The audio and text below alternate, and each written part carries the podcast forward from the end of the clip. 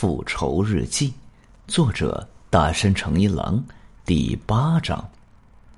在这起案件中，共有三人死亡，一切都源于九月一日所发生的那起女大学生遇害案。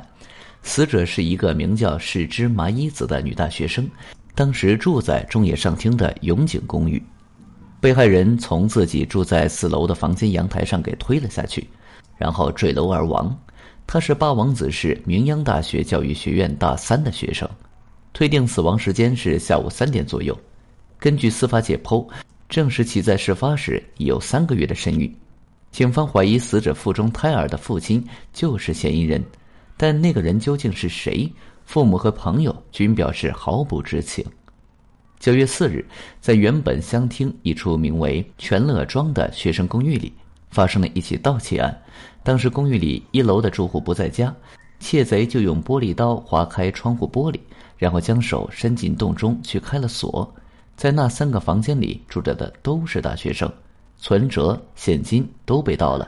询问案情的搜查员觉得其中那个叫高建公一的，当时是明阳大学法学院的大三学生的受害人神色可疑。因为其他两名受害人都只是单纯的对失窃一事表示懊恼，而他却明显的流露出某种不安的情绪。但是，即便搜查员觉得可疑，却没有继续追究下去。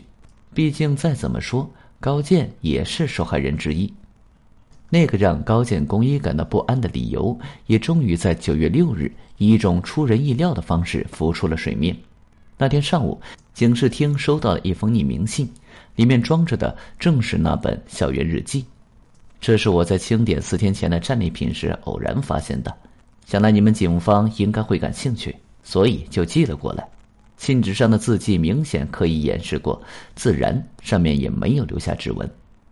看了校园日记上记载的内容之后，搜查员感到非常惊讶，那是高建公一的日记。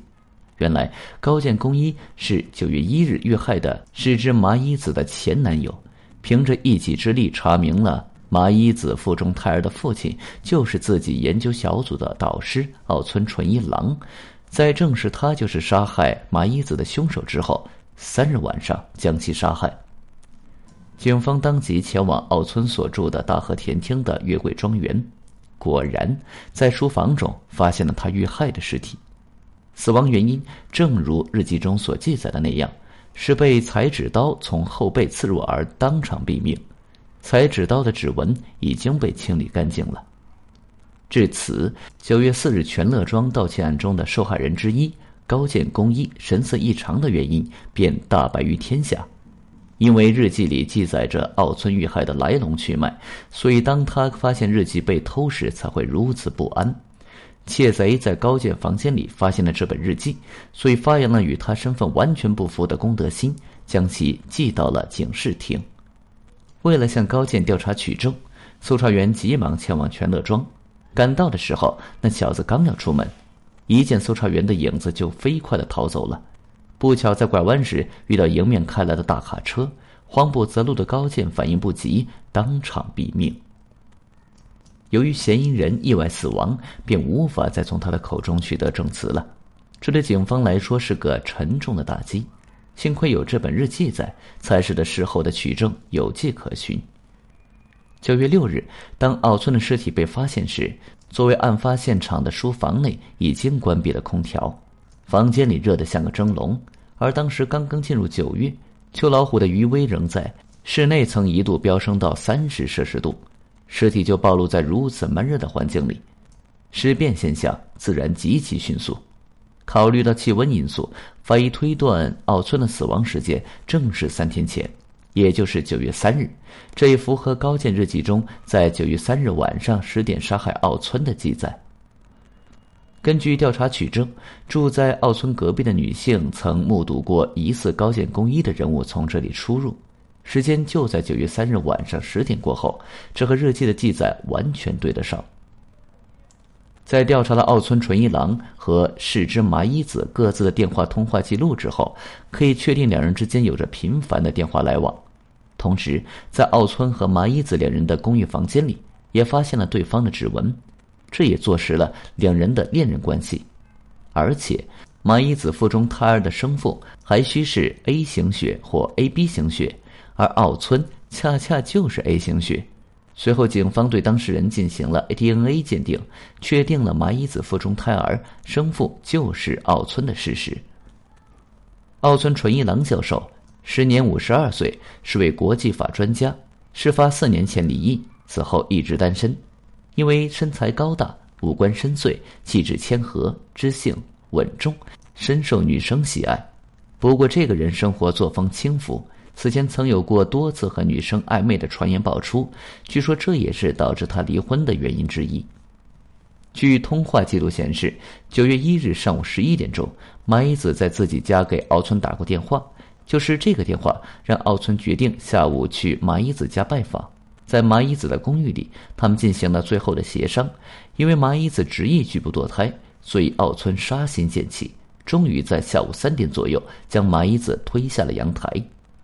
另外，根据通话记录，麻衣子在当天下午两点钟的时候，还在自己家里给高健打去了一通电话。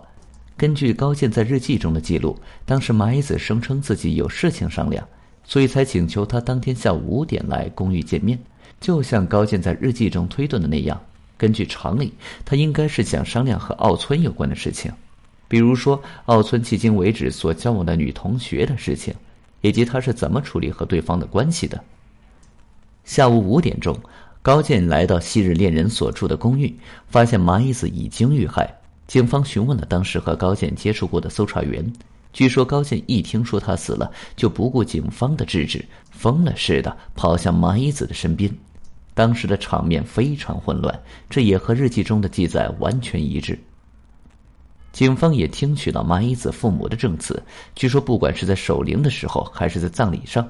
高健都是一副思虑重重的样子，麻衣子的母亲担心高健会做出什么出格的事情，甚至还叮嘱他：“你可别做什么傻事啊！”遗憾的是，高健根本就没听进去。被怀有身孕的麻衣子逼婚，奥村无奈之下痛下杀手。查明真相的高健杀死奥村完成复仇，不料在逃跑时又遭遇交通事故。这起案件最终以嫌疑人的意外死亡告终。对于那些悬而未决的杀人案件，证物会在十五年后会移交到犯罪资料馆；但如果是已经解决了的案件，移交时间则缩短至结案后的数月。这起案件中，高健的日记、凶器等相关证物在结案不久就移交到犯罪资料馆保管了。此后的二十年，他们就一直沉睡在保管室中。受尿意所迫，四田聪脱下白大褂向洗手间跑去。在犯罪资料馆工作，按规定是要穿白衣工装的，这也是为了防止附着在衣物上的各种污渍污染证物。洗手间里，清洁工中川贵美子正在用拖把拖地，就是曾经提起的那位年过五十、烫着卷发的大姐。四田君，早上好啊！今天看上去更帅了呢。来吃块糖吧。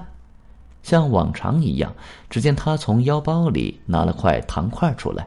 手上还戴着橡胶手套，司田聪像往常一样谢绝了他的好意，随口问道：“一九九三年九月的时候，八王子市发生了一起案件，一位大学教授杀害了正在和自己交往的女生，而那个女生的前男友在查明真相之后又把教授给杀了。关于这起复仇案件，您还有印象吗？据说那时候女生已经有了三个月的身孕，腹中的胎儿就是那个教授的。一九九三年嘛，那就是二十年前的事情了。”哎呀呀，那时候我才三十四岁啊，不，才十四岁呢。嗯，让我想想。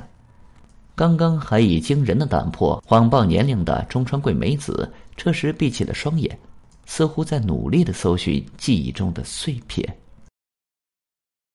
本集已经播讲完毕，感谢您的收听，请您多多点赞评论。